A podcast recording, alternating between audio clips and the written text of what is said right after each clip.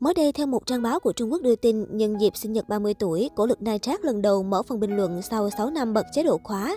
Điều này ngay lập tức đã thu về nhiều sự chú ý của cư dân mạng. Trên trang cá nhân, cổ lực Nai Trác đã đăng tải nhiều hình ảnh trong tiệc sinh nhật của mình.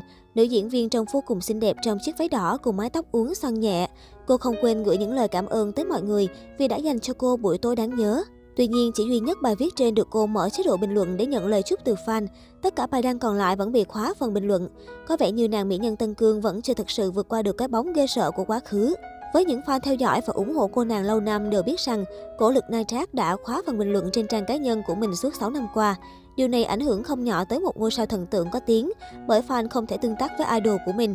Trước đây, cổ lực Nai Trác đã từng chia sẻ nhiều lần về việc bản thân bị định kiến ghét bỏ quá mức. Nữ diễn viên cho biết, Tôi phải cố tỏ ra bình thường trong khi tâm trạng lao dốc. Tôi cảm nhận được sự khủng khiếp từ việc bị người khác tấn công bằng bình luận trên mạng, nhất là khi cha tôi qua đời.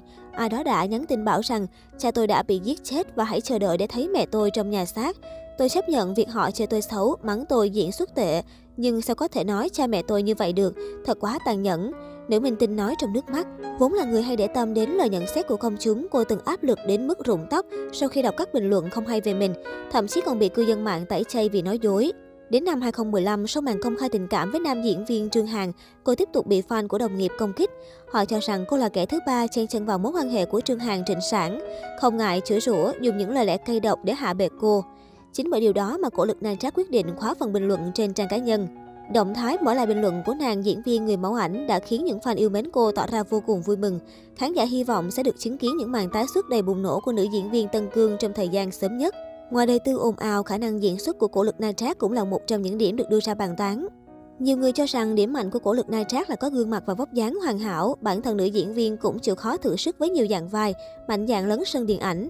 Tuy nhiên, hạn chế trong diễn xuất khiến cổ lực Nai Trác ngậm trái đắng từ lĩnh vực truyền hình sang điện ảnh những năm qua. Sohu đánh giá có hơn 10 năm kinh nghiệm, nhưng năng lực hóa thân thành các kiểu nhân vật khác nhau của cổ lực Na Trác không tăng tỷ lệ thuận theo tuổi nghề diễn xuất của người đẹp. Nói cách khác, trên màn ảnh, nữ diễn viên mới chỉ tiếp cận nhân vật ở bề mặt, thay vì đào sâu vào những ngóc ngách tâm lý của họ.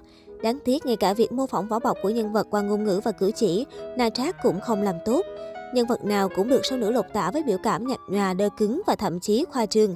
Cô bị gắn mát bình hoa di động, thảm họa diễn xuất trong showbiz hoa ngữ. Cố lực Na Trác còn bị chê không biết chọn kịch bản. Phần lớn các dự án của nữ diễn viên đều gặp vấn đề nội dung và kỹ xảo. Phim Đừng quên rằng em yêu anh của cô bị đánh giá là rác phẩm của nền điện ảnh Trung Quốc, theo quy quy. Vì vậy, số lượng tác phẩm thất bại của sao nữ ngày càng tăng lên.